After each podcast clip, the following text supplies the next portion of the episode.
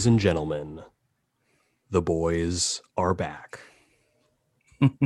Welcome back to a Geek Explained Extra series that we're calling Into the Snyderverse, where I, alongside two intrepid explorers, are diving through the entire DCEU in preparation of the Snyder Cut, which is releasing pretty frickin' soon here. We're recording everything in advance. This is actually the first episode we're recording in the new year. We recorded all the previous episodes pretty much in 2020. So that is why there were some dated references that you might have noticed. But uh, on this bizarre adventure, I am joined by my two co hosts here. First off, from the Artistic Liberties podcast, we have Andrew Kincaid.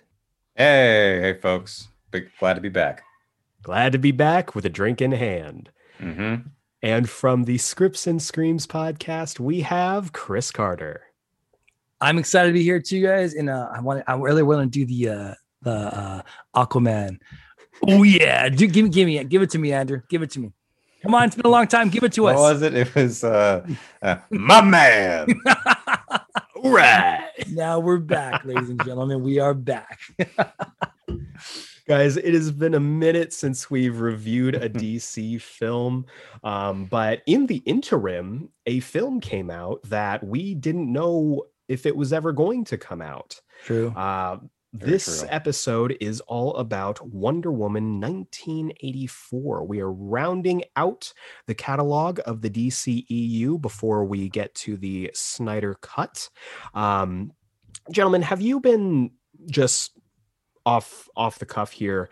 Um, how how do you feel about the DCEU so far as we've gone through all of these films? Do you feel about the same before we started on this journey? Do you feel different? Do you like it more? Do you like it less? Chris, I'll start with you. You know, I feel like it's still a missed opportunity. I feel like it's it's an example of poor leadership, and everybody needs a Kevin Feige on their team, whether you're not Kevin Feige or not. I mean, they, they Warner Brothers is I think Andrew said it best. It's one of the largest communication companies media companies in the world. There's no shortage of money in there. So what there is, it's a uh, it's a short-sightedness, a lack of creative vision maybe for the long term. And um it it it what it has done for me makes me realize how dynamic uh, Marvel was in what they did because I, I don't think that DC has come anywhere near that um, not just establishing its characters, but creating a, a, film universe as well. I know you guys have opinions on where from the source material and where they took that, but from from my lens, it's just from the cinematic part of it. And there's been very few. I can maybe count three films that I actually enjoyed out of the nine that we've talked about, or I'm sorry, the eight we talked about it so far. Yeah, Andrew. Uh, I mean, Chris basically just took all the words right out of my mouth. Um, Short sightedness, lost opportunity, a giant waste of time. Like, what else needs to be said? uh, full honesty, as a fan of the source material, as a lover of so many of these characters, and someone who is still hoping to one day see possibly a decent live action or maybe even just a spectacular uh, animated movie of these characters. But yeah, I can only really think I like two of these movies, and everything else is just kind of infuriating. Yeah. And on that note, we are going to go to the final film. Gentlemen, raising a glass, all of us are here for the first time in this series. We're actually all drinking at the same time. Cheers. Yeah, we are drinking water, Chris. No, I'm not. This this is vodka and tequila, but it keeps mm. it keeps it cold or vodka tequila. It's it's, it's uh I know, I know. I came like, out way wrong. It's tequila lemonade. I promise. Okay. But uh, this thing okay. keeps it cold. Better. That way it better. doesn't get okay. runny too. So that makes sense. That makes sense. hey, but Eric, let me let me ask you, how do you feel about it? I mean, you're probably the most knowledgeable person of the source material and the characters that that of the DC properties. How do you feel since we've kind of been on this? I mean, where are you at right now? We're eight movies deep, going to go into our ninth. What are you Man, thinking? It, it's it's been a trip, honestly. Like going through, like watching the films, talking about them with you guys, because like the thing that uh, kind of struck me while I've been in like the editing process, getting these episodes out, is like I re- realizing that I like wasn't able to have these kinds of conversations when each and every one of these films came out like mm. with specific films mostly for like the earlier films in the um in the series i was able to watch them with either one of you and then we would mm-hmm. kind of have that conversation but like yeah. as the series went on and of course like moved out of arizona like the films continued to come out uh it was it, it was really like i have kind of a deeper appreciation for the series as a whole through you guys and through our conversations mm-hmm. because they've allowed me to view the films in a different way like i'm and we've talked about this before on this specific series um, i tend to come to things from a very emotional standpoint and i try to find the positives uh, even when they are incredibly hard to find but um, it's it's been really cool getting other perspectives on it and kind of recounting these films going through seeing that okay there are you know problems with these films or okay you know i actually liked certain pieces of this film so it's it's been a, a ride it's been a real real oh, yeah. fun ride and it, and it gives me more of an appreciation and i guess gives me a better um, perspective rolling into mm. the Snyder cut, which is which is coming up quick.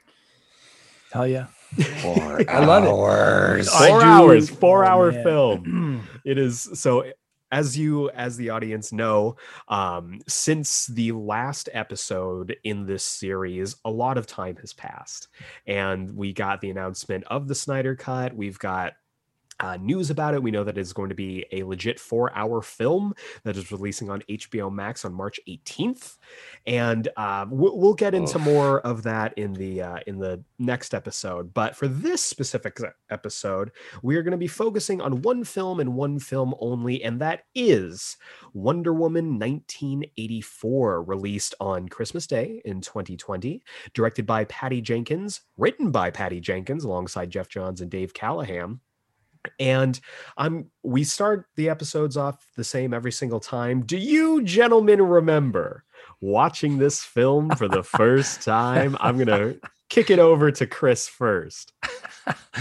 Yeah and i will say this was this was great. The idea to release it on christmas was so fun because you know everybody's kind of with their their family and their people and then you know everybody has breakfast you open presents and then after that it, it, it is a, a, big tradition, not in my family, but in a lot of friends that I know that will go to the movies on Christmas Day. It's a very mm-hmm. popular thing to do. So the fact that we could sit and, uh, and, and be comfortable, especially with the environment and climate Right. with everything that we're in to see a tent pole blockbuster film is really that in itself is is, is fun man I, I I think it was such a cool idea and I'll say that I was re- I was really looking forward to watching it um and then I watched it and then, and then I'll let Andrew take it from here. Andrew, I, I, know it's it's it is going to be the freshest in your mind because you probably I believe you saw this in like the past week or so, right? Yeah, I I got my ways of of seeing it, and you know we're just going to say that. Um, all the but, FBI yeah, operatives like, right. listening to this podcast, just don't worry just about leave it. at that. You know, he's like, a VPN. He's in China right now. He's good. He's good. We're, we're just gonna say it was the last day that on HBO that you could see it. Moving on. The fact of the matter is, is that like you know, I agree with Chris. Like releasing it on Christmas was probably one of the best things that you could have done in a strategic and financial point. Mm-hmm um i kind of think about you know the days and like i probably would have said it on the podcast at some point i'm just like i wish i could have just seen the wonder woman movie where patty jenkins got her hand in the script and not just the director's seat. And i saw that movie and unfortunately the same result pretty much happened as the first go round. So let's let's get into that a little bit because for those of you who have been following along here i think you'll remember our first iteration or our first adventure into the Wonder Woman films was a pretty passionate episode. It was it was a lot of perspectives, a lot of amazing I think conversations that allowed us to all kind of uh, see the film in a way that we hadn't seen it before. And I loved getting your perspective, Andrew, on that specifically, because you came to it from a very different perspective than either Chris or I did. Yeah. And as we kind of get into this film, um, let's just go ahead and talk about some of the things that uh, I guess really make the film the film. Uh, and we'll start off with what you were you were talking about here with the film as we as i just said you know it was written by patty jenkins geoff johns and dave callaham so the original writer of the first wonder woman film let me pull this up real quick was uh, allan heinberg. And he was not brought back for this film which i thought was a shame because reasons. Uh, right. Bo- both of the films you can tell are very different when it comes to the Yeah. writing. Yeah. And I think that it is no more um uh, no more obvious than with the dialogue and kind of the through line of Diana. We kind of start the film off in a, a flashback because it's a Wonder Woman film, so we got to have a flash to Themyscira, and they're having some kind of like weird like triathlon Olympic Games thing that's going on. And I actually I I dig the Themyscira sequences. I think it's a gorgeous landscape that they've built. I really like the um, the Amazon society that they've had, like the visuals of it, the way that they're kind of treated as both like um, defenders as well as warriors. And I kind of wish that we got more like modern day Themyscira stuff. Um, how did you guys feel about the uh, the opening um, triathlon sequence? Chris. Uh, I um, then I guess I'm going to be on the opposite end. here. I, I didn't, I didn't enjoy it, and I felt like Sure. that added a fair amount of time to the runtime, which I, I I'm going to bring up when we talk about that too, because it's two and a half hours, Mhm. right? And um, and so when we got and we got this opener, and I, I I did enjoy it. I like world building. I think all the three of us here really like that part of it. It feels very very fantasy, very sci-fi. It's a nice break when you have that. And so I really enjoyed that part of it. The problem that I had was that I think, and again, I don't want to jump too far ahead, is that at the end when she kind of cheats or or maybe takes a shortcut to win, obviously that's that's layered in for something that comes later. And and, Sure. and I'm going to bring this up later, but uh, I, for me, it went on too long, and for Mhm. me, it didn't necessarily help the story in a way that that made that that added to that runtime because it was a long sequence and it's the first sequence we get in the film and um i'm sure you guys know by now that that a lot of what came out later that patty jenkins and, and some executives butt heads about that scene Yeah. a lot of people wanted to cut that scene um and so it's interesting i'm you know i'm glad she got away but i do want to i do want to say i i absolutely agree with what with andrew said and what you said too eric that when you have a writer who's also the director and i and i think she might be an ep on there. They had a shit ton of eps she might be an ep that's that in my mind is a real problem from from the, the cinematic point of it. Because at that point this person has a lot of control and and even though you may you're, you're too close to a project a lot of the times that's why you get a director's cut and it's fucking four hours long. You don't need a, a movie that's four hours long. You think that i mean speaking as a director i think that every shot that we shoot is needed. And then i have Of course. you know jessica comes in it's like no we can cut half this shit. So then you have someone who can who can put you in your place but if you're the writer director and one of the eps or producers on the film no one can really tell you that. And i think this opening scene in my opinion might have suffered from that because i think if you take this scene out does it hurt the movie It- a- a- as as a whole No. You know I'd, I'd love to hear that but but anyway I, I i digress it is your you go andrew Andrew, how do you feel about the opening? Oh my god. Um, the unfortunate reality is that while it is cute and while it is um pleasant and it's a lot of fun, it doesn't give us anything. It doesn't give us or tells us anything that the first movie didn't already tell us. Mm-hmm. And unfortunately, I'm we're really honest to God with it. Like, I'm so sick and tired of the trope of just like, oh, it's ancient Greek, so we have to do the Olympics of some kind. I'm sick and tired of it. Do something else from the culture. Do anything else that we can nod to ancient Greek. Greek. I'm sick and tired of it. And now to see the the biggest problem with me with this scene is it doesn't tell us anything about Diana that we didn't already know, except for the end where she can be selfish. Right. Other than that, it, it's basically just the same thing that we got from the first movie, which is Diana is special among these special women. And that's it. Like, that's really it. And even going into that last bit in the end where she tries to cheat, which I'm going to get into later, doesn't pay off, doesn't add, and doesn't do anything narratively.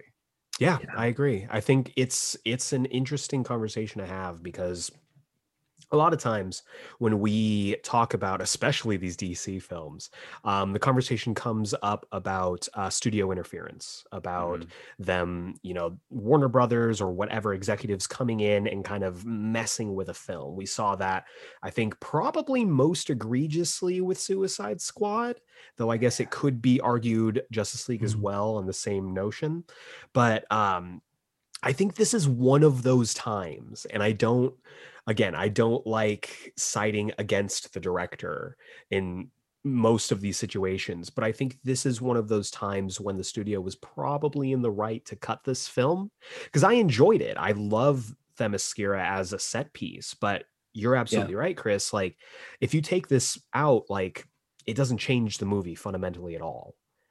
But mm-hmm. what I do love about this film is the very next scene because it is Richard Donner cheese. It is what you would expect to see in a what I would expect to see in a Superman opening. Just bright colors, lots of music going on, and you see like these little like wisps coming by, someone mysterious, like saving people from like little accidents and everything. And I don't know about you guys, but I absolutely adore that shit. Like I am I am all over like corny cheeseball stuff when it comes to like especially when they're setting up tones like this. Um they are setting up like this small heist kind of thing where these guys who could not look more sketchy are going into this jewelry store and they're like show us to the back show us to the good stuff. And they're like you know it goes wrong. They get they have this doofus uh, guy who like spills the jewels out onto the onto the fucking floor and they're like oh my god. And they like take this child and it's a whole thing. But we do see uh diana wonder woman fly in with her lasso, which defies all physics, her costume has gotten a Technicolor reboot, which I love. I love any kind of color when it comes to superhero costumes. But um, yeah, and and what do you guys think of this suit? And I admit, full on. Again, I'm the positive guy, but I also I recognize that this is super cheesy. But it felt it it didn't feel out of place for a film set in the 1980s. How did you guys feel about this? I will start with Andrew here. I did lobby the ball back to Chris that first time. You did. Um, I, I I will have to say that this whole opening scene again. I'm going to be saying that this movie is very cute because again, I do think this movie is very very cute. It's very very fun. It's very you know sugary cereal and candy. Like it's it's a fun time. I can't not I can't not say that. And you're absolutely right. The be opening is kind of a perfect um, Richard Donner superhero. Like you want to establish that this is a good character and this is a good, good fun time. Like this is how you do it. And the um yeah, the the bank like the the mall heist it, again like how can you not like have a smile on your face while Wonder Woman is kicking ass? Like it, is there Shakespeare? No. Is you know Gal Gadot once again giving the same performance that she does in every single movie? Yes, but it's a good time. The suit looks great. She looks great. She looks like she knows how to throw a punch, and she looks like she's actually doing it. So I can't say that it's not a great opening. Yes. I don't. Again, I'm the same guy that didn't love Shazam. Too, yeah. So for me, so just I'm putting that out there. So the cute is not really my thing. Um, although I will say that it's a great tone for the film. I think that is what was really accomplished in this part of the movie where you know because we don't we don't get this is the second part we talk about let's just call you know as you eloquently put it the olympics of Themyscira and so here, this is the first introduction to we have to the world that we're going to be spending the majority of our two and a half hours in. I, I just want to, so, I just want to real quick say that I'm the first person to call it the Olympics of Themyscira. We no one trademark. else has ever, no one else has ever coined the term Olympics before. So Copyright trademark. Now. That's his. I've got the Trinity, and now I've got the Olympics. They're both mine. They're both mine. oh, I'm sorry. Continue. I feel like I've heard the Trinity somewhere else, though, in a different context. Uh, from me, from me, from you, of course. but I mean, it was yeah, it was cute. It, it, was a great introduction to, to the to the film set, to to what the vibe we're going to get for the movie, because it's a really different vibe than the first Wonder Woman. I mean, the first Wonder Woman was real serious. I mean, they dealt with some. There wasn't a lot of World levity. War One, yeah. Yeah, in like the dark parts, you know, they've got no man's land. They use uh, which I would call mustard gas, some type of gas that you know is, is terrible. So it is, it's different. So people are thinking that maybe this film is going to be very much like the original. This is kind of your introduction. That's no, it's not, and it's and it's and it's very sudden, but in, in a good way, in a cute way. Like like you guys said, it's her costume looks wonderful. She looks great in it. You know, it's it's quirky, it's goofy, it's right out of Family Matters. You know what I mean? It's just it's got Yeah. that that Yeah. you know 80s 90s vibe for sure. So if that's what they were looking for, and that's that's exactly what they got, and it's a great introduction to the tone of the film for sure. For- absolutely and i think you know w- we do have to put that filter through about like because you you are not the cute guy but That's like, true. but i i respect i respect I've got a voice for radio. Thank you very much. but i mean honestly the thing i love about it is really what they kind of set out to do with the film is that this is going to be a big tonal shift. This is a new direction for Diana.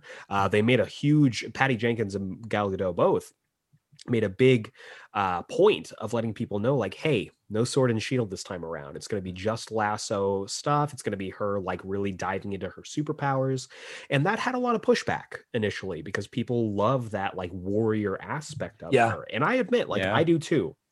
I love the aspect that like out of the Trinity, trademarked copyright TM, um she is the one out of the three that like I I, I love there's this conversation they have this complete sidebar but there's an event called Infinite Crisis where um Batman Superman and Wonder Woman are having this argument and Wonder Woman like looks at both of them and she's like do you want to know the reason why I don't have a rogues gallery like you guys do? Because when I stop my villains I stop them like implying like yeah she she kills people like she, Mhm. if they deserve it she will kill them and she's Mhm. the only one of those three who really steps over that line so i do enjoy that aspect of the character but i have to applaud them trying to go a new direction and be like no like we are not going with you know god of war uh diana here we're trying to make her compassionate and Mhm. i and i know that um again that's I think there is a happy medium. I think now that we've seen kind of both extremes of it, there is a happy medium to find.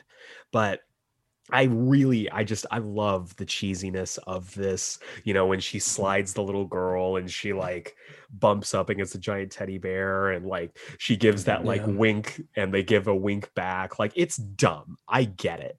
But it's, it's, I love it. But this also kind of dives into following this sequence kind of the passage of time which i really dig this sequence where it's showing that time has passed you know we get shots of inside of her apartment which is ridiculous like a Yeah. ridiculously gorgeous apartment of course. Yeah. um like i don't know if you could afford that on like a museum curator's salary but whatever I, I don't work in a museum i don't know but um, what I really like about that scene is the pictures. We see pictures of the people who were important to her in the first film, showing them at you know weddings as they're growing older. There's a great shot of her with old Etta Candy standing outside of the Statue of Liberty. Like it really like the subtlety there is something that I think we need to like spotlight because this film isn't subtle Right.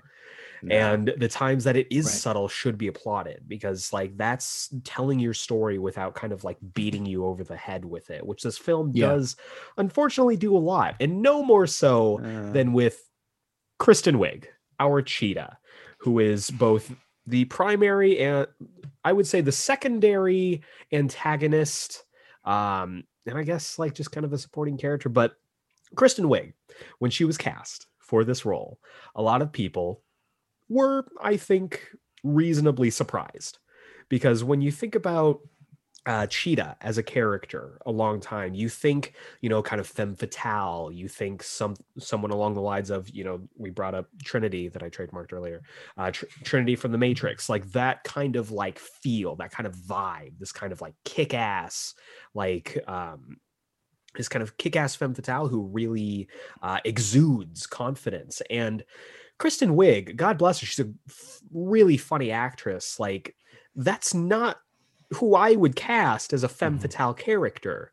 And to their credit i think they do a lot to try and sell her as the film goes on as growing into that femme fatale character. And while i think it is a good a good performance just of what she's given it's a very overly familiar trope. We've seen this before. We've seen this in many superhero movies before. We've seen this with the Jim Carrey Riddler from Batman Forever. We saw this with Electro in Amazing Spider-Man 2. These are, you know, the nerdy characters who worship the hero, get burned by them and end up like becoming the villain. What did you guys think of Kristen Wiig as Cheetah? I'll start with Chris first. Well, not knowing any of that. And again, this is this is why I think that this trinity uh, I'm gonna rip off Erica real whoa, quick. Whoa, whoa, whoa! That's gonna that, that's gonna be that's gonna be 500 bucks, and I'll be that, that's gonna be that in the mail. Right, the fifth. um, not knowing anything about Cheetah, uh, and again the source material, watching the film because I felt the same way you did. Kristen Wiig's casting she's a wonderful actress. I think we all I, I, watch her in Bridesmaids. She's wonderful, even in Adventureland. She just has that dry Anchorman too. She's just dry, and it's just it works. It's so good for I was I didn't know what to expect, but I will say she is one of the two best things for me. Spoiler alert in this film. And again, I don't I didn't carry that that that knowledge of the source material. So just watching her, and, you, and you, I'm not to. You're right, Eric. The, the the trope where the nerdy person is scorned and they come back with a vengeance, and this might be a little Shakespearean. Um, that's everywhere in the in these types of films. Yeah, right. God forbid, hell hath no fury. Um, but at the same time, watching her evolution, that was more interesting to me than watching Gal Gadot's character, which we we know how I feel about Gal Gadot, and I'm going to bring it up again, um, not right now, but later. Um, but watching Kristen Wiig in the film was it was fun, it was entertaining. To me, that was one of again the two best parts, in my opinion, of the film. And you know, we do get to see her be weird and goofy. And again, this isn't groundbreaking new cinema in storytelling for sure but when she changes, when she gets on the dress the first time and she gets the heels, and then Pedro Pascal is wooing her, although you know it's by his own design. It's just it's it's an interesting 180, and then to see what she does to the guy who tries to grope her, which felt very much of like the first time it was very me too-ish. It was very this is you know something that's going on and very relevant now to women, and so they kind of feel victimized. They are victimized, and then it, when you can come when you can come back and exact some sort of revenge, you kind of root for that. It's like, hey, good for you. Good, you've been shit on your entire life. It's okay to root for this person because in a lot of ways they're they're the underdog, and now you just kind of see it.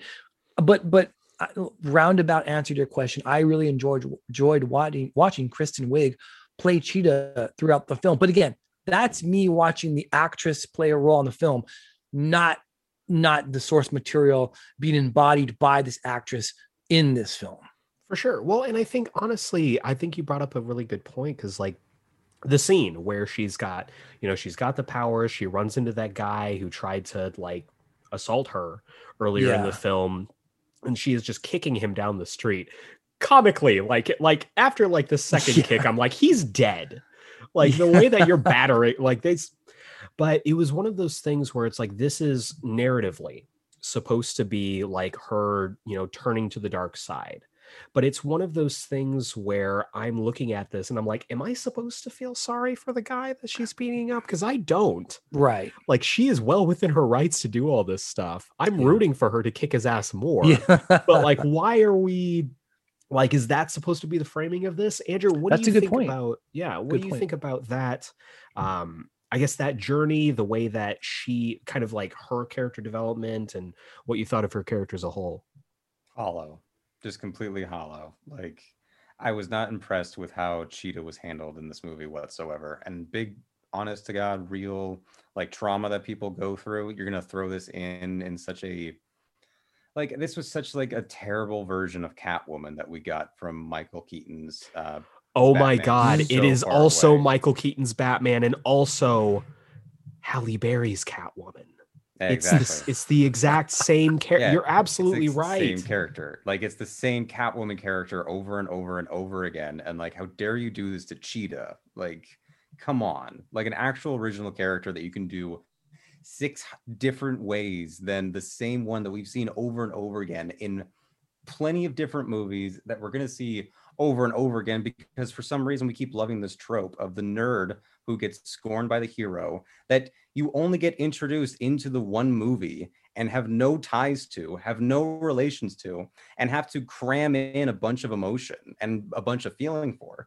And when you actually bring in some, try to throw in some real life trauma to them, is so mishandled and so like, like it's it, it I completely agree that I was I had no idea of just like how you're framing this and how it's kind of like actually like set up shot wise. I don't know who I'm supposed to be rooting for in this scene, and that's damaging and that's confusing is she the good guy? Is she sort of a, a sort of a Kira kind of slash, um, like whatever that uh, uh different conversation, different movie, like su- another superpower or movie. Tetsuo.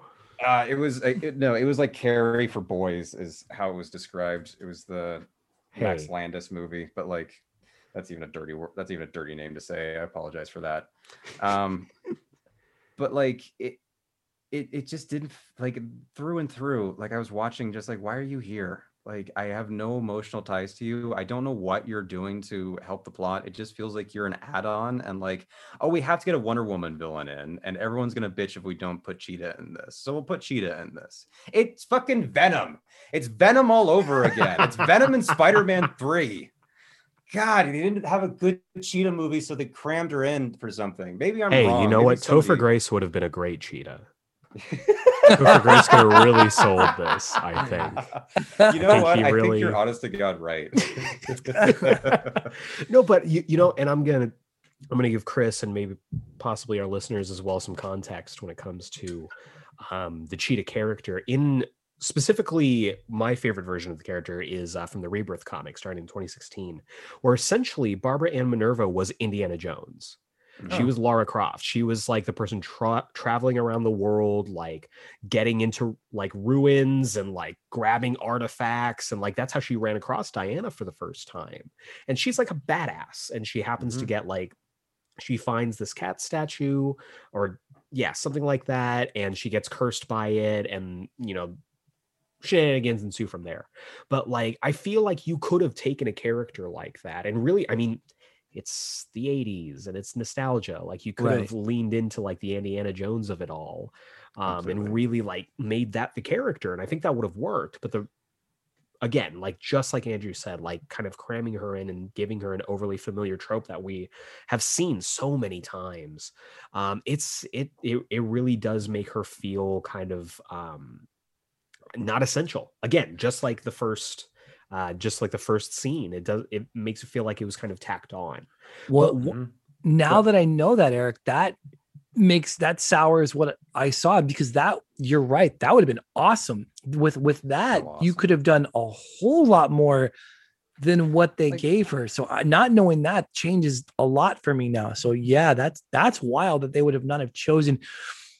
That's crazy. And I, you know, I cut you off, and I, I didn't mean to. I promise, but but it's interesting that that again I, I, go back on and we talked about how we feel about this and, and there needs to be kind of there needs to be some type of umbrella and at the tip of the umbrella they have to kind of oversee these films.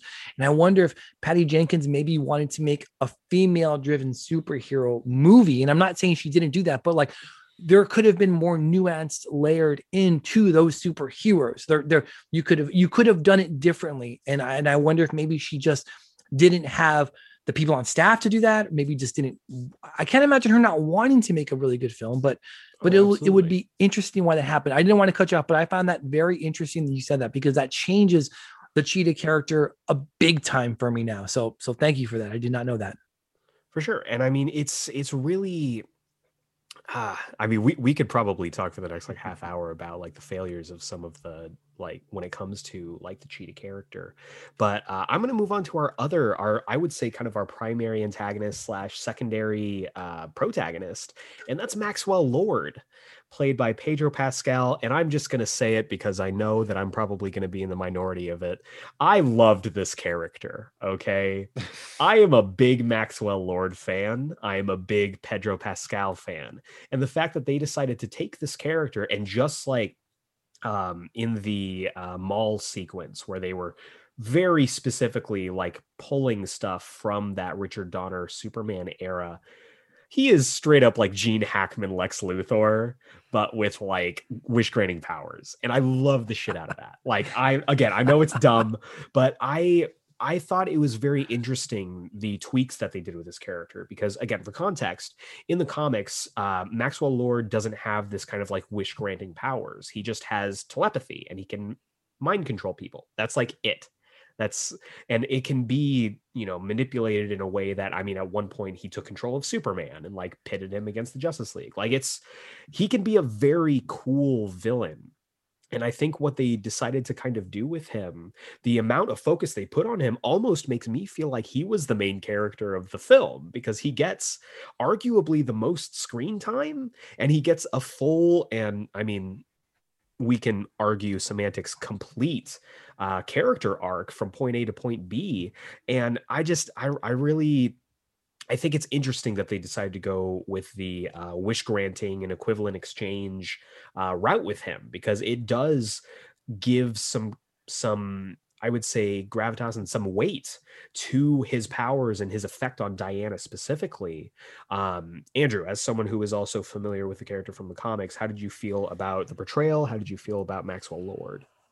Um, God, like I couldn't stand the Wish Stone. Like anytime you give me like a magical yeah. wish in a movie, I'm instantly just like, I am out. Like I am. It's cheap. It feels so cheap. If so that's cheap. I I agree. It, yeah. I I and like when like specifically your power is just like, oh, I wish it and it happens. I can't stand it. I like the whole like this is a greedy business 80s guy and Pedro Pascal like did that trope like perfectly. Yeah, like yeah. he is he is making the scene a fine course. He is like chewing the scenery full like a beautiful steak. Like yeah. he's doing the right amount of like cheese in this performance and like at times like actually having weight to it. Like I couldn't stand the son aspects because I'm sick and tired of the oh, our villain has to be relatable. Oh my god, what if it's like some serious drama that our bad guy is has actual issues? Oh no, he's just the environmentalist. Oh no, he's just a dad who's misunderstood. Oh my god, fucking suck my dick. Fucking give us a fucking Darth Vader oh bad oh guy. God. I don't fucking care. Ugh, like I'm sick and tired of this trope. I'm sick and tired of like this fucking like idea that we have to have like relatable bad guys. Just give me a fucking bad guy. I don't care her. But like it's a mixed bag. Like I had fun. I agree with where I was just like, man, Pedro Pascal's getting a way bunch, way more time in this movie than I thought he was. like, what the fuck was Gal Gadot doing during this? You get having a coffee break? No, where you do? they realize her acting. Ta- they realize that the, the acting talent.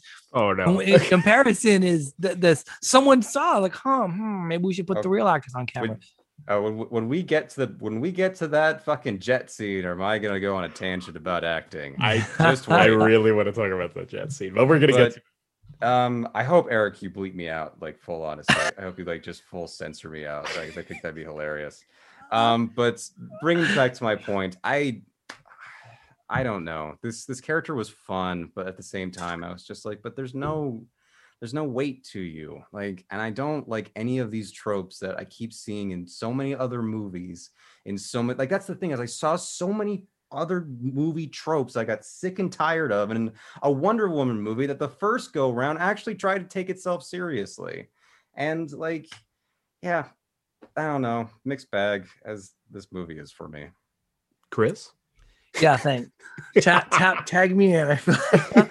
Um so so and I and I just really quick the last thing that that that uh, Andrew said was that it the first one took itself seriously and it did. I mean, I, and I think that for me 1980 or Wonder Woman 84 really suffers from that. I think that it doesn't take itself real seriously. And um but but Pedro Pascal for me was the best part of this movie. Like hands Agreed. down. Him and Kristen Wiig, when they were on, and not even at the same time, just they were just more interesting, even more than you know, we're going to get to Chris Pine and Gal Gadot's relationship and chemistry, which is a whole nother cluster eh, fuck. Absolutely. As a whole. But I liked him. I, and I, I couldn't agree with you more, Eric. I believe that his character had the biggest arc, very round, where he comes out as a selfish dude. And at the end, my favorite part of the entire movie is at the end when he's talking to his kid. Like that to me, I'm like, man, I wish, you know, it's, it's, it's Christmas it's like this could be a great Father's Day. This this part of it. So wait a second. Wait a second. Really, hold on. Hold on. Chris, you liked something in relation to I know. Christmas? I know. Wait a I second. Know. I know. For what for for the most part, I will say the kid felt a little annoying. I get it. Like like that sure. part, yes. But at the very end, when it kind of when it wrapped up, when they put the bow on it, when you know Max had lost all of his powers and he's just this man, and in in in well, he's just this this dad. And so, you know, I thought that was good. And I man, Pedro Pascal's killing it. Like for sure he's, he, is. He, yeah. He's killing it with the cheese. He's dramatic when he has to be. I couldn't agree more about the device with any anything wish mastery. Mm. I lose it. Like to me, the film loses, and specifically the writer and director, and and, and in this case, it's both of them because the writer for writing this shit feels lazy, and the director for not telling the writer change this shit feels you know complicit in the act. This needed to be changed, and I hated that. And to me, that is my one of my biggest gripes for it. It's cheap. And I and and, and for a movie that, that ran for two and a half hours and, and a budget that exceeded two hundred million dollars to land on this, I, I don't I don't see it. And with with Patty Jenkins, who who I think was was she's hot, man. She's she's doing Rogue Squadron um yeah. in two years, I think. So we can talk about that later. But but she's hot, and for her to make this or for her to allow this to happen on her watch, it's a big fuck up. There's no yeah. other way to say it, in my opinion. But That's I love fair. Pedro. Pedro was awesome. He he was my favorite thing about this movie, hands for down. sure, for sure. And I think when it comes to like the the wish granting stuff, I definitely agree. I do think making it like a monkey's paw, like you have to give something up, allowed them to have a little bit of wiggle room. But I, I sure absolutely would have been okay with them just giving him his mind control powers because that's same. You you can work with that. Um, and I, I, will say I disagree about the kid stuff. Um, and maybe it's because I saw that little bowl cut Asian boy and I saw myself as a child. But um, I don't know. I related to that stuff. And like like you said, the final scene with the yeah It was good. Kid, like I, I got a mm-hmm. little choked up, and that might be me too. You know, me bringing my own baggage to it or whatever. But like, I thought it was again a great scene to close out his story, to yeah. close out Maxwell Lord's arc for the whole thing. But we've alluded to it. You guys mentioned it each on your own. Uh, Steve Trevor. Steve Trevor is back for this film. Chris Pine and all of the charm that he can fit into his little pinky finger, uh, which was which isn't his pinky finger, by the way. It's, it's yeah. Uh, we and we can talk about that. Um, I will say. And I'm just going to say my piece because I know Andrew has a lot to say about this. Um, I I can't deny the chemistry between Chris Pine and Gal Gadot, regardless of what you think about like them narratively or them in their acting. I still think they've got fire chemistry. Like they still every scene that they are in, regardless of whether it's written well or like serves the plot, they you can't take your eyes off them. Um, but that being said, I do think, in my humble opinion, that Steve Trevor, as a character, as a plot point, as a concept in this film, was objectively unnecessary for the plot. Again, if you take him out of the film, it doesn't make the film worse. I know we will miss that charm. We will miss that, like, hey, you know, that mm-hmm. dynamic between the two of them. But taking him out of the film would have given more time for Cheetah to develop, would have given us more Pedro Pascal because they've got him for days, and maybe would have given us more of that silent and contemplative Diana who's feeling lonely and kind of left behind in the world. I know we're in for a hurricane when it comes to Andrew. So I'm going to go to Chris first. How did you feel about Steve Trevor and Chris Pine in this film? Well, let me. Let, before, I, I, I, I too. I feel like I'm going to be in, in Hurricane Andrew side on that one. But, but before, I want to ask you, how do you think they handled the the introduction of his character? Because everybody, we saw him in the trailer. Everybody knew Chris Pine was going to be it, and and he died clearly in right. World War One. So, so how do you feel that they handled the introduction of him into the film. So I remember distinctly having a conversation. It might have been with Andrew about when we heard that oh you know they're getting a sequel um it's going to be set in 1984 because this film we've been waiting for this film for like two years it's been ready for two years yeah. to come out yeah um but uh chris pine's coming back and we knew he was coming back we didn't know but i kind of pitched this idea where i was like you know it'd be really cool and it'd be bogus and no one would get behind it. But what if this was Martian Manhunter? And I distinctly remember having this conversation. It was either with you or Jacob, Andrew, um, where I was like, he is, he, you know, Steve is, you know, we could say was technically, you know, missing in action. Uh, Martian Manhunter comes down, and like we still get that kind of fish out of water, like Diana's introducing him to the world, but like he just happened to pick this face, and like whatever. Um, and I would have been okay with that. I, w- I would have really liked that because I like Martian Manhunter. But the way that they do it here is very problematic. Um, I think if there is a legit wish granting rock and she wished for him to come back, then he should just appear. It should just happen. Like he yeah. should just be there but the way that they go about it is uh it's super super fucking problematic for a myriad of reasons but no yeah. No i hated it. Like to me it reminded me of and this is going to date myself um the, the movie ghost with uh, demi moore whoopi mm-hmm. goldberg and patrick swayze i love there's the a, moments you date yourself okay right so there's a point when when when whoopi's channeling patrick swayze and the camera rolls to him and, it, and it's him but it's not him it's her it's the same thing here. So so for me, every time that that Chris Pine is in the movie, I I, I can't I can't suspend my my mind to the point where it's like, oh yeah, that's him, but it's not. You know, real quick that it's some other dude, and so it's it felt it. I hate. I couldn't get around that. Like I don't know if it's yeah. if it my mind was too analytical for that part or just wouldn't let me jump past it. It was horrible. And then you know I, I like Chris Pine. There's not a movie that Chris Pine has done that I don't like. So I I enjoy watching him act. And um and and you're right. In the first one, him and Gal Gadot's chemistry, and I really think that's why they brought him back. They didn't expect absolutely right. They didn't know that they would hit it off as well as they did. And, and so like, fuck, we killed him. Exactly right. Just, we how do we bring him back? Fucking wishing stone. That's how. God damn it. But um, but to me, I, I just I didn't, I didn't, I didn't feel it on this one. Yeah, they're good, and they have some really, really cool one-liners. These parachute pants is, is everybody parachuting now? Like, yeah, I has, did like that. Right, there are some good one-liners there, but when they're together, like, I don't know. I think not to piggyback off your point, but to see little tidbits of what, how she's had to, how Diana's had to adapt to the world without Steve would have been more heartfelt than you know throw some flashbacks in there. I don't know, but this I I, I didn't like it, I, and there's no and I didn't like a lot of it. It wasn't even to the point when there wasn't a point when they were together. I thought, oh, that's cute.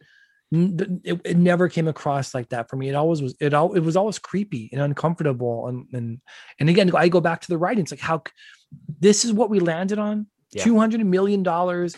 Obviously, three years in pre-production and we just we're we're, a, we have a hot writing team, a director. They can pick anybody they want to be on their staff, and and this is where we're at. And it just it seems to me like again, to steal your words, it was a myriad of failures, at least in my opinion. For sure, Andrew, lay it on us. Hurricane Andrew, Cat Five coming in. um, F five coming through. Uh, fuck, man, like fuck. You know what it is? Steve Trevor in this movie perfectly symbolizes everything that I cannot stand about Wonder Woman in that she is not allowed to grow in any of these movies outside of her first movie. She's a museum curator, and I can understand why people would like that, why people think it's a cute uh, job. I think it literally holds her character back to say that all she can do is live in the past. She only lives in the past. She likes it there in the past. She feels more comfortable in the past. She doesn't want to deal with today's tro- problems. She doesn't want to deal with today's issues. She doesn't want to move on.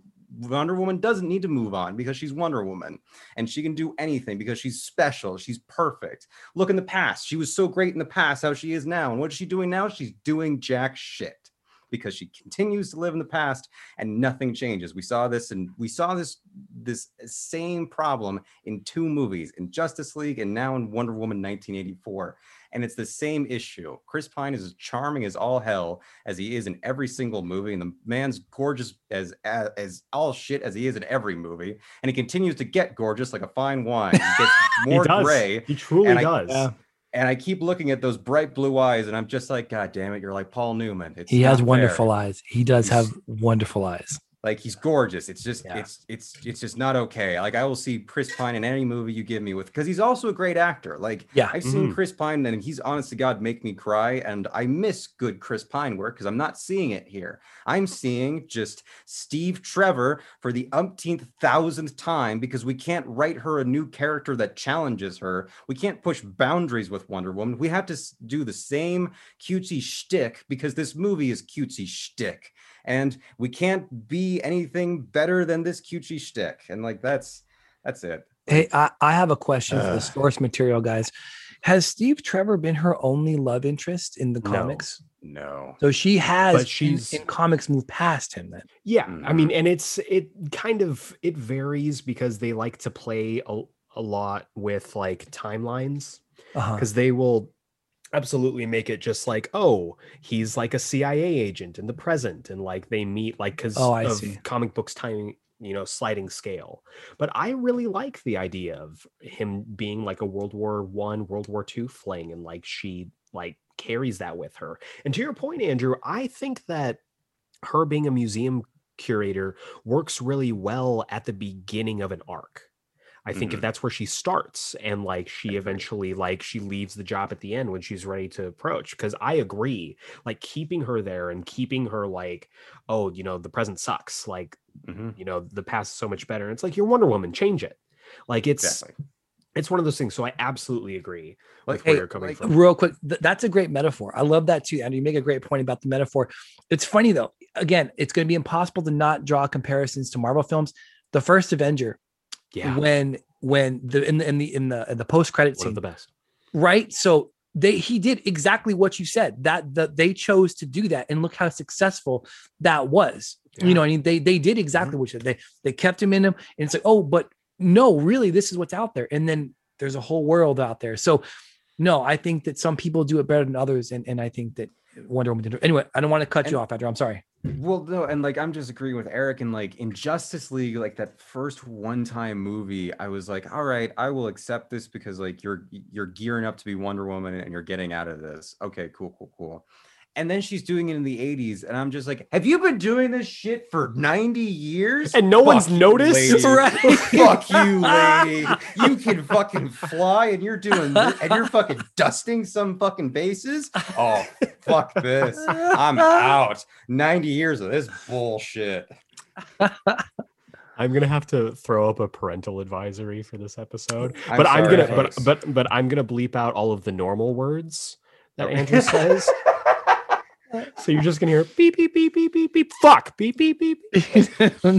No, but I Oh, I absolutely agree with you guys. I think that you know bringing Steve back didn't do anything for the plot.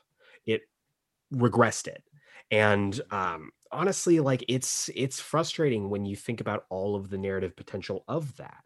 I mean, if they wanted to, they could go with like her and and I'm not advocating this in whatever realm, but like they could have had uh her and Cheetah be a romantic like thing Yeah. that could have happened. Like yeah, what's that have been really they- they- progressive. yeah, and I'm they had saying. options. They had options Yeah. and they didn't choose to do them however uh, some things i do want to say uh, positively because i do think there are positives with the film i really dug the comics callbacks in this and there are Yes. lots uh, the ones that i do want to bring uh, attention to simon stagg is the business is the businessman who uh, maxwell lord kind of gets it's his first victim who he takes all of his shares from simon stagg is a very famous um, uh, businessman in Gotham in the comics, and he's a rival to Bruce Wayne at different times. Oh, no he's like old money, so it's like cool. so. I really like that. Uh, Bialya being like the Mm. kind of Middle Eastern um, uh, kingdom that they go to is in the comics as well, and Mhm. it has a lot of ties to like uh, its sister nation Kahndaq, which has ties to Black Adam. So there's a lot of like really cool stuff like that. I also really like that It's really like um, minimal. Uh, the nosebleeds that Maxwell Lord would get when like he would cons- he would like progressively get worse and worse and worse off like as he Mhm. used the wishing stone but like in the comics whenever he'd use his mind control he would get a nosebleed so again like little stuff subtleties that the film doesn't like to like play with but I do have some favorite scenes. I do have some favorite things that I really do like about it. Uh, I already talked about the opening. It's wonderful. It's just it's the right amount of cheese and it's so like fun. Um, I also really like the scene where she she learns to fly.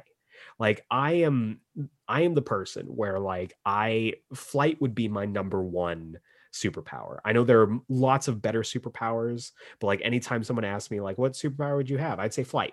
And the scene where she is like right after this like emotional goodbye she has with Steve Trevor, which again, we all have varying uh reactions to i think her learning to fly her just kind of sailing in the air like learning that she can do this i think it's magical. And it really like that captures the spirit that i think they were going for and didn't quite hit for the rest of the film. Um i also and it's again it's dumb but i really liked that mid-credits scene with lynda carter. It makes no oh, sense but I absolutely love it. I love everything about it. It's dumb, it's comic booky, but I really enjoy it. Um, mm-hmm. Andrew, are there any positives, any things that you enjoyed from the film? Um, the use of color, the yeah. uh, action sequences, even with like at the end, like fight with Cheetah and mm-hmm. the golden armor while like it wasn't my favorite, it was a lot better than some other comic book fight scenes that I've seen. Agreed. The use of action, like Patty Jenkins continues to be spectacular with. Like the overall feeling that I got from this movie and why I don't completely hate it and completely write it off as one of the worst is that it this felt like like a love letter to the 1970s Wonder Woman and mm-hmm. like it felt like a fan and like a like someone who grew up watching that show wrote this movie around that and i and i have to go all right that's you turned your woman wonder woman into this wonder woman and i can't like i can't blame you on that because you did your wonder woman. And so i commend patty jenkins for taking both the reins of the writer and the director. That's a hard job.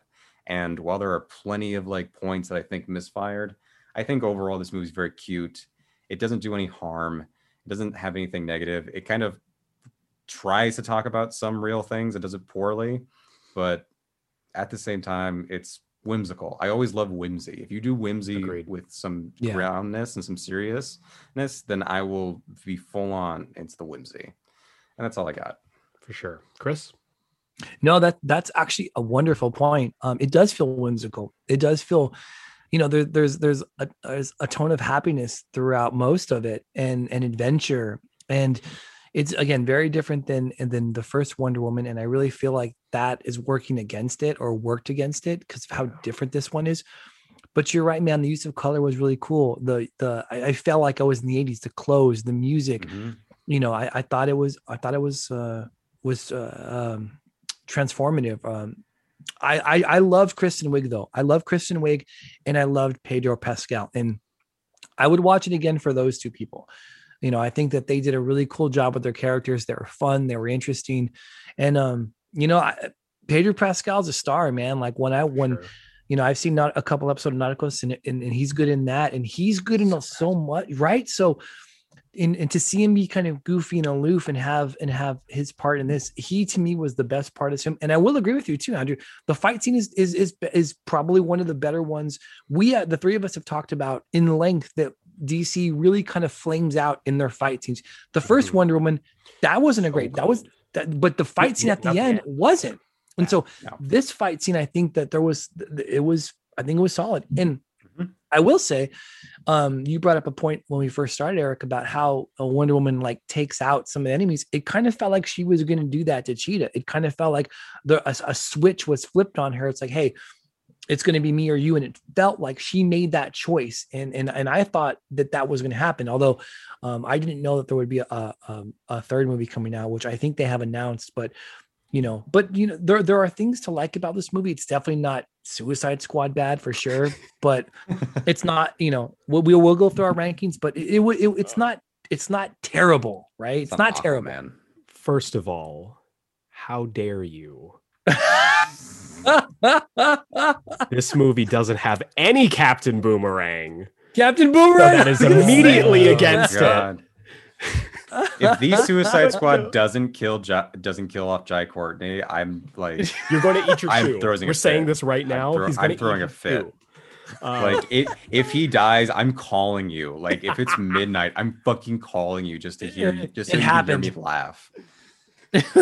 we'll make it a three-way call. We'll, we'll, Oh, we'll just do, do we'll just do a full fucking recording. We'll get on mic and we'll just like, um, no, but I I agree with all you guys. Like it's it's very much a mixed bag, which is unfortunate because I think they really they had a lot of good groundwork with Mhm. the first film and a lot of goodwill with that first film, and Mm. they more or less kind of squandered it. I think they could have just rolled with one villain. I don't think they needed both Maxwell Lord and Cheetah. I think if they focused on one or the other, they would have made a much more focused narrative. Um, I also I have to kind of disagree about the music. I thought the it, it needed more 80s riffs. Like we got maybe one or two. And I, Oh, I I wanted see. lots. I wanted lots of them. Um, and this was also kind of notable because I I wasn't in love with the score, which I thought was odd because I really loved the first movie's score. Yeah, Yeah. Hans Zimmer. Yeah, Hans Zimmer came for this film, and I was kind of surprised because it's not like I don't know. It it just didn't feel like what Rupert Gregson Williams had put together for the first film. But Mhm. Right. um but yeah overall i think that again just like andrew said like it's not offensive you know we talk we've talked about in previous episodes it's not justice league like No. and we can all take solace in that um at That's least true. until people muddy the waters and say that movie never happened and now it's just the snyder cut. But the film overall has tons just like the first film has tons of heart and sincerity. Like is it is Mhm. trying to say something and it is trying to be Mhm. sincere about going about it. Um it does feel very comic booky like more than i'm used to in a comic book film. Like this feels like an like a two part episode of the animated series it feels like something that you would see in one of those more like um more kid friendly uh cartoons or tv shows or anything and i think andrew hit the nail on the head like it it feels like an ode to that lynda carter era of wonder woman and i i adore that version Mhm. so i i do think that there is merit and apparently other people thought so too because it is currently looking at an award right now um we're we're still fairly early on um awards are still going out so i'm holding out for uh uh, best supporting actor nom for Pedro Pascal for this film. I tried to say film? that. I, I tried to say that with a straight face. It was bad. um, but it is currently shortlisted for uh, the SAG Awards for Outstanding Performance by a Stunt Ensemble in a Motion Picture, which I think, as we've talked Mm. about, absolutely deserving of with the fight scenes, choreography, the Mhm. visual effects, and stuff like that. Also, I want to make a quick addendum to our Birds of Prey episode with their awards because when we recorded that, uh, we hadn't we hadn't had enough time for it to get nominated for anything. I'm just gonna quickly rattle these off because it's been nominated and won some stuff. So um, it Birds of Birds of Prey uh, won the Hollywood Critics Association Midseason Award for Best Supporting Actor for uh, Ewan McGregor and Best Female Director for Cathy Yan. Uh, it won Top Soundtrack at the American Music Awards. It it won Best at deservedly so. I love that soundtrack. Uh, it won soundtrack. Best Action Movie of 2020 at the IGN Awards. It won Best I God. know. It won Best Actor Mm. and Actress in a Superhero Movie for both Ewan McGregor and Margot Robbie at the Critics' Choice Super Awards. And currently, it is shortlisted for two Oscars Yeah. makeup and hairstyling and visual effects categories. So. yeah. I think the secret sauce for DC films winning Oscars might just be Margot Robbie. Yeah. it's true. this it the Who Suicide knows? Squad same same same two categories. I'm just saying. I don't know. But um, Yeah. but yeah, so that wraps up um, awards, and we now get to one of my favorite segments. One of arguably, I think, the most innovative segments. No one's done this on a podcast before, and no one should attempt it because we really we've nailed it. We've knocked it out of the park, and that's Chris's numbers quarter.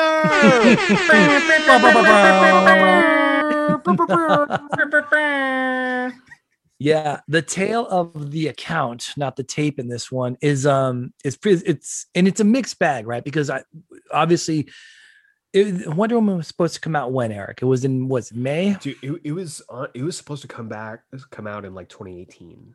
Like it was no go in 2018, and wow. they kept like then it was like um 2019 and then they like uh fall of 2019 and then they pushed it back to 2020 for like uh yeah. may and then it got pushed back from may to august it was actually supposed to come out on my birthday um no. it then got pushed back to september and then it got pushed back to november and then it yeah. finally settled on christmas day of 2020 yeah and so um uh, obviously there's there's with the success that Wonder Woman had, it was going to get a healthy budget, and it did. It was a two hundred million dollar budget, which, I mean, it's that's it, it, it, when it was supposed to do that. It was supposed to be yeah. their flagpole, um, their tentpole film, and and and with with the steam coming off of Wonder Woman, it should have been. And I think everybody at some point had decided that Wonder Woman was going to carry the flag for the DCU and not, you know, I think Superman or Batman. Right. Um, but unfortunately, uh, for a whole shit ton of reasons. Um, COVID happened, and that forced a lot of the films to be released digitally, which which caused Wonder Woman. Which the caveat is this, right? So HBO, you could see it on Christmas Day, or you could go to the theaters. It was simultaneous release, right? And so, um, uh, uh, quite a few people went to the theaters and saw it. It made sixteen point seven million on opening weekend, which I mean, I think it only ran in 2,500 theaters. And I know here in California, it, it wasn't in LA. I mean, you had no, to go out, maybe in Orange County, you had to go see it. But, but, um, Orange County just lives on another right. These motherfuckers don't care. They're like, Fuckers. we're going to go to the beach no matter what. Um, in, in worldwide, the total right now is at 154 million dollars. So it's sitting mm. under, yeah, 50 million under its budget. Plus, that's not accounting advertising, so we can add another hundred to that. So let's call it 300 million dollar budget with 154 million dollar return right now. Yeah, and we've talked about in previous episodes that like successful films they double the budget, and, right, like, to break even, and right. like anything after that is gravy. But like that's not great. Yeah. But I think it it does, you know, COVID does play a factor in it. I mean, it's sure in, as we're recording it, it's still in theaters right now, but like it's already like getting set for a home release. And I think that's where they're really going to rake in the money is home release. If you know it mm. doesn't come to HBO Max for a while because they simulcast it basically in theaters and on in simulcast it. They we get what you're saying, yeah. But yeah, okay. it, was, it was on HBO Max and in theaters.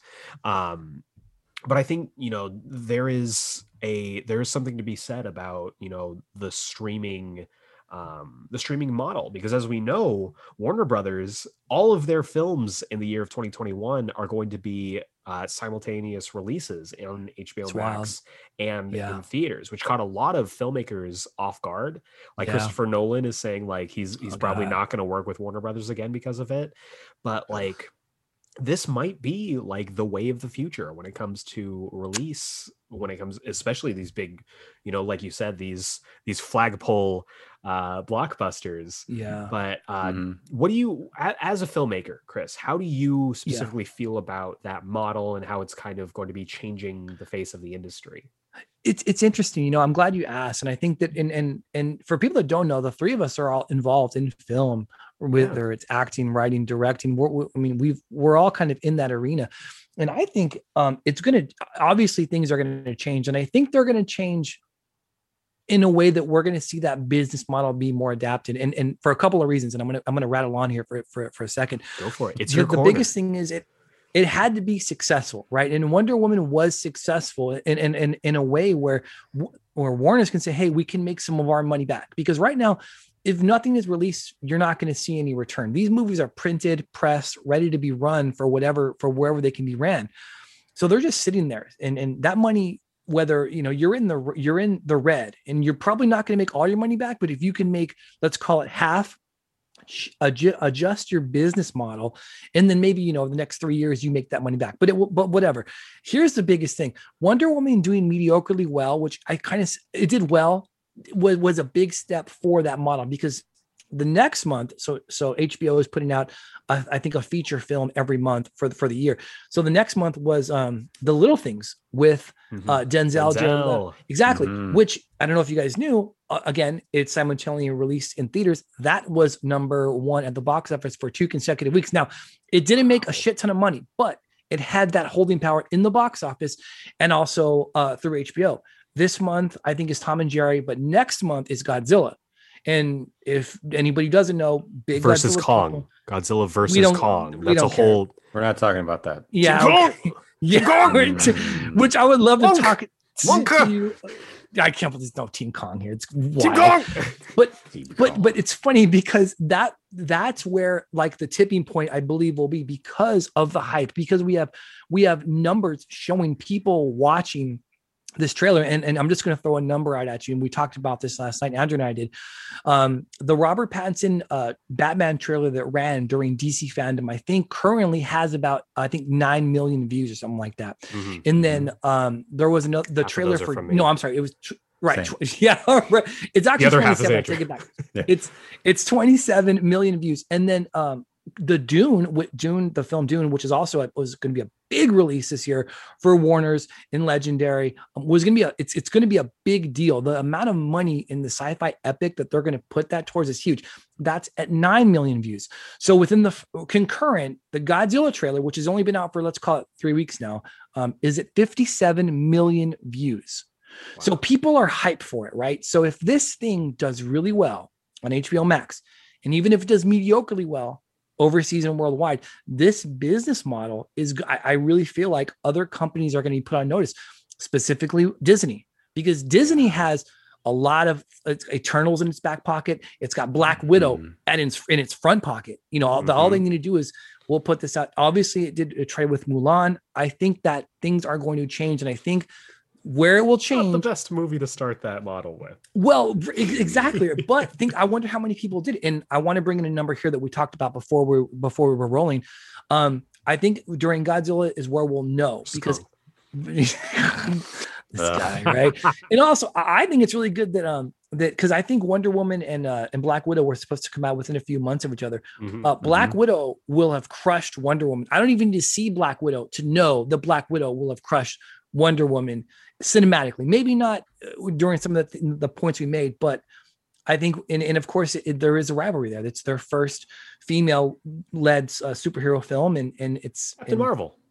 okay okay you're right i apologize thank you for correcting me however i believe that that black widow will be more mm, better received than captain marvel but Well, I'm and, and, I- and I would no, no, no, agree. I, I agree because I think it's you know people have that connection to that Scarlett Johansson version of the character, so I think it is Mhm. true there. There is something to say about this. Is you know the first from that original squad of Avengers to get Yeah, their and- big, you know, their big Yeah. break essentially. and uh, apparently um what's his name uh your boy uh cap is going to be in a, in a cameo in that too i don't want to ruin it for anybody i've heard but i do want to get to some some some important points here um there were there were three films that really kind of did the VOD um, streaming services because because that's a model now. You have to obviously sign up for your service. You pay twenty bucks a month. There were three films last year that had the biggest impact in this. Uh, the first one was Hamilton. It drove nine million subscribers to Disney Plus with to, to see Hamilton. Um, and then well-deserved. Soul. Absolutely, it's in, and think about how many people couldn't even go see it to get a ticket, and it's been off Broadway Mhm. for. I am that person. that trying me. to get I am trying. That is me. of course, I know him. He's me. um, Soul was another big one. Which, if you have you guys seen Soul? Loved Soul. Oh, it was so Loved good. it. It was Every so single good. part of it. Me too. It, was. It, it's good, and I don't want. There's no pun here intended, but it is good soul food. It is really good food for your soul. it is. Um, of all those, Wonder Woman 1984 generated 40% uh, more ads combined than those other ones. So that's HBO Crazy. raking in the money on that. In addition to Wow. that, in addition, this is important. So from Bloomberg estimated uh, 554,000 people signed up on Christmas Day to HBO Max, assumingly just to watch uh, Wonder. And there, here's the other thing: that's just on mobile devices Yeah. phone, tablet. That's not your Roku. That's not your smart TV. That's not Apple TV. Really? Yeah. So- So right now, it's they're up. Uh, HBO Max is up 46.5% on their streaming subscription service from last year. See if and if you want to make the argument that like it did poorly in the box office, like you just have to look at that number because like, Exactly. if you translated that to like box office, that is a ton of money Yeah. being much. raked in for that studio and for that IP. So Yeah. yeah, that's wild.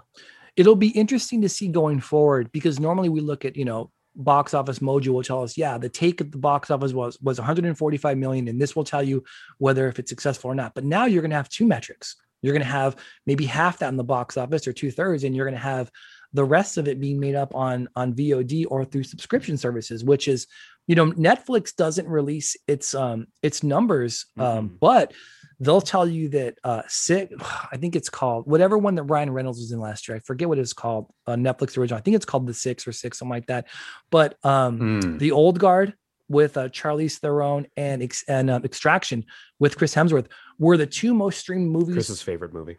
I love Extraction. I'm not gonna lie, that movie is awesome. All Uh, he talked about for like three weeks was like, "Have Oh, you it seen Extraction yet? Have you seen Extraction yet? It's awesome." I well, it. I mean, if you dude watch it, it's I mean, granted, good. it's, a popcorn flick, but it but it is good, and it's go, so good that it's getting a sequel. And it, I'm I'm very disappointed that the sequel was supposed to have um, Chris Evans and Chris Hemsworth going back and forth, but they ended up doing Tom Holland and and Evans in a new movie by Netflix. So, but the streaming wars, it, it, I mean, not that this is any news to either one of us, but it is heating up, and to a point now where it's kind of Netflix has kind of owned that arena. Um, but now with HBO kind of, Coming and I and it's all, I only, it's only a matter of time before Disney. Dis, it's it's like um it's like when they uh, when they talked about uh, America entering uh, World War II. It's like Disney's a sleeping giant. You know, it's like once Disney decides to go all in to Disney Plus or however they want to do it, it, it it'll be it'll be awesome. And for the three of us as actors, writers, and directors, I think that budgets are going to go down. I don't think you're going to Mhm. see a two hundred million dollar budget film when they know that sure. right but i believe that that that can be beneficial to some newer directors where they're Mhm. a studio but yeah we'll give them a million Yeah. bucks And, right we'll put it how on to work with Exactly. less. Right we'll put it on searchlight we'll put it on focus pictures and if this movie makes you know blumhouse is great at doing that they made Mhm. halloween for a million dollars it has made Damn. almost a hundred i believe it's more than that almost a hundred million worldwide it's it, it's nothing special it's nothing you know dynamic so I mean, look look at the first Deadpool, Tim Miller. Like totally. yeah it was It's a great point I don't even know like how much it like was made for, but it was cheap in comparison Very to cheap. the others. And like it raked in money. yeah So Yeah. much money back. Like they, Fox got a fucking payday out of that movie. Yeah, big did. time yeah But it's Yeah. interesting shit guys it really it, is. it is it is very mm-hmm. like it's interesting to think about like the future of like where because we might be having this conversation you know for our next geek geek explained series but it, it'll be like hey you know we're gonna do this with the releases as they drop on the streaming services instead of like as Yeah. they release in theaters yeah so like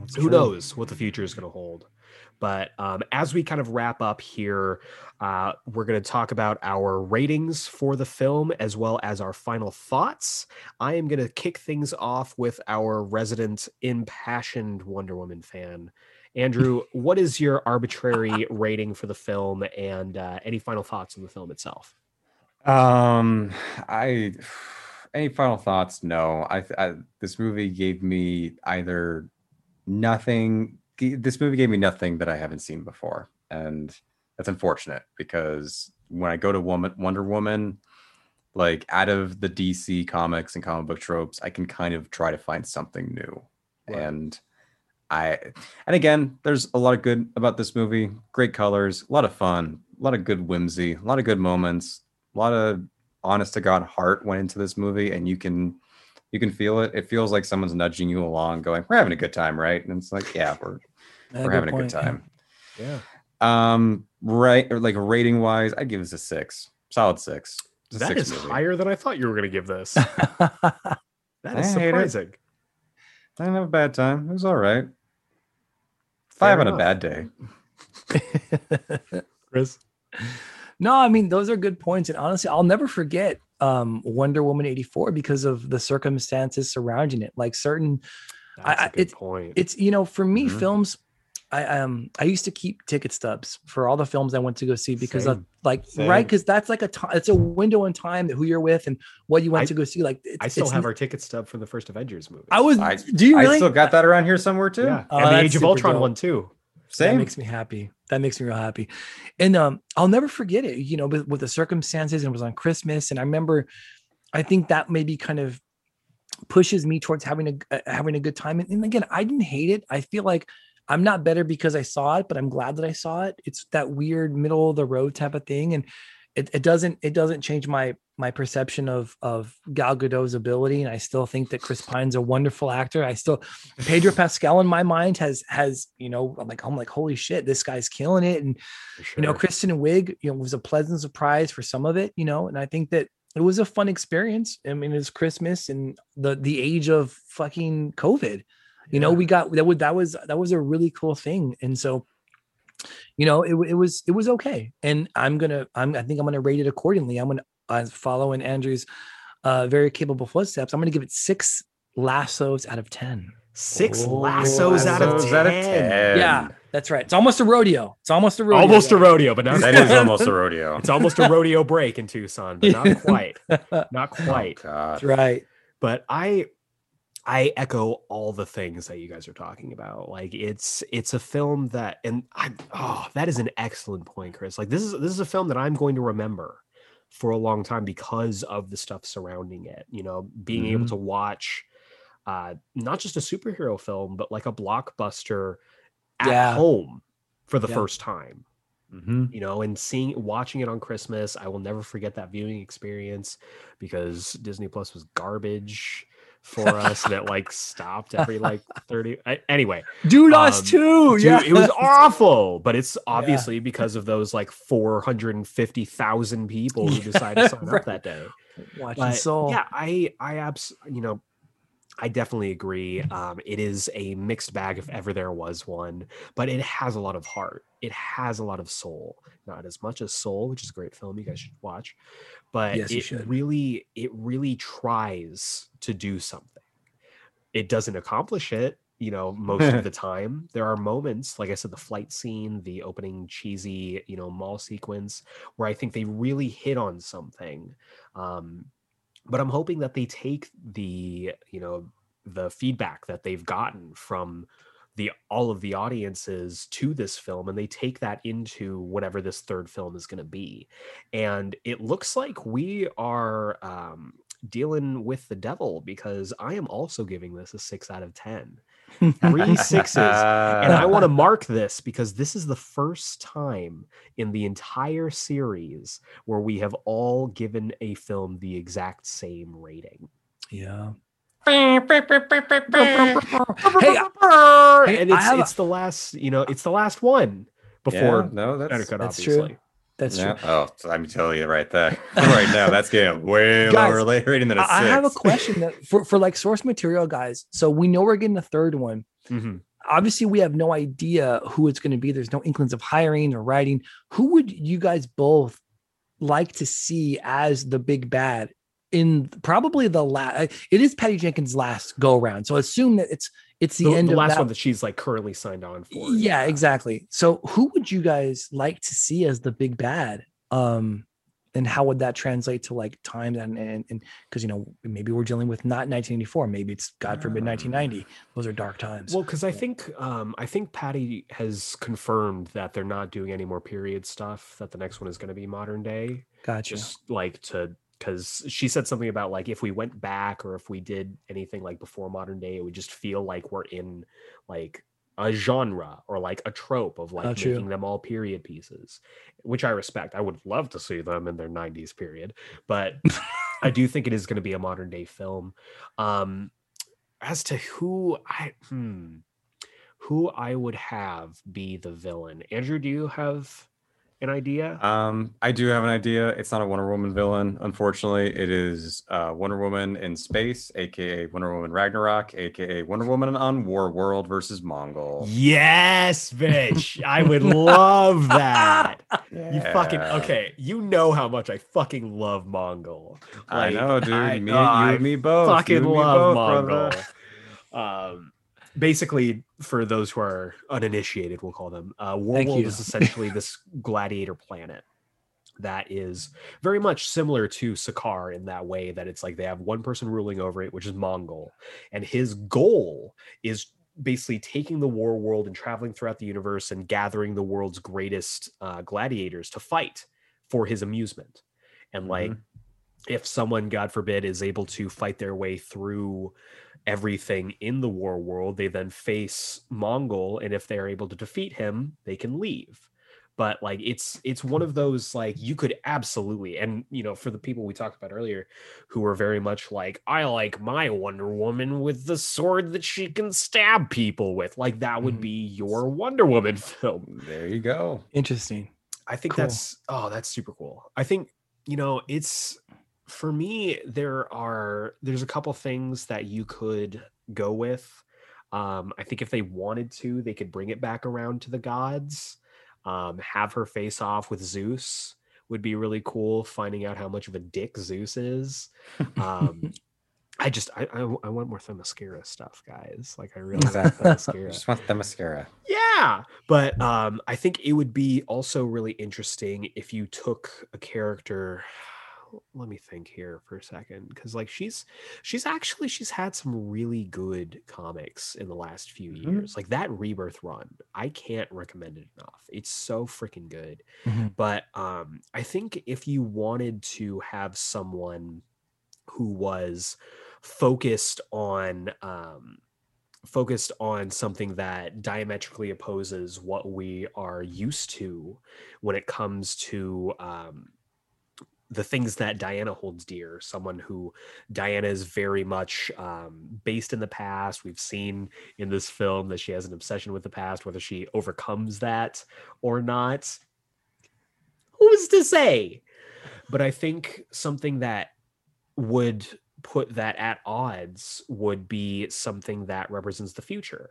And I think if they really wanted to go in kind of a different direction for the film, uh, they could go with Brother Eye uh, which is basically just like this. Um, it's it's kind of like uh, what can I attribute it to? It's it's kind of similar in the way of Ultron, where it's like it's this mm-hmm. sentient AI that Bruce Wayne builds to kind of protect the world.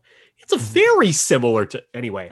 Um, uh, it's this sentient AI that is basically like housed around this big old satellite, um, and it is made to make the world better and you can play with this idea of like does diana like let this thing happen? This thing's obsessed with wiping out the past and like you could get those space sequences if you wanted and you can get what i love in any film that does this is you know a fight on a spaceship or a satellite in this moment where they suddenly look and they see the earth and like get like kind of overcome with how beautiful it is.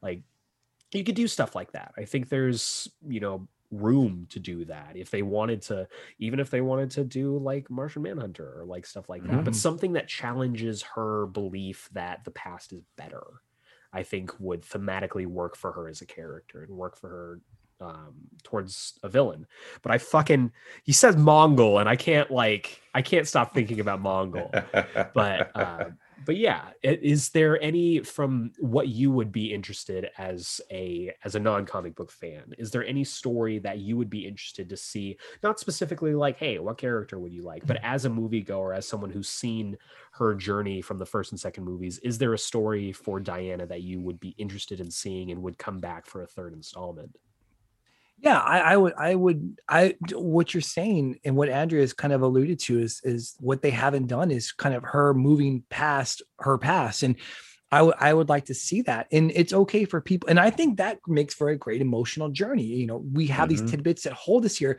and we have to let them go for us to grow as people. And I think that God forbid Gal Gadot do any real acting, um, that would be a great way to introduce her to real acting. I mean, that would be that would be wonderful. So, and however they decide to get her there, would you know? I, I think that I, I, would watch that story. And I mean, let's be honest: if another woman Wonder Woman comes out, we're all going to watch it. It's whether yeah. we're going to like it.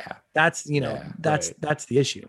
Well, I mean, to your point there, I think if they um if they just put her in some acting classes with Joel Kinnaman, I think she'll be. Oh my god! oh, God, they get nothing done. They get nothing done. right. And with that, we're going to wrap up this episode of Into the Snyderverse. Join us for the next episode because this is not the end, boys and girls. We actually have another episode coming out for this series where we will be ranking the entire DCEU heading in to the Snyder Cut. So stay tuned for that next time. But for now, for Geek Explain, this is Eric Azana. AJ Kincaid. And Chris Carter. And we will see you next time.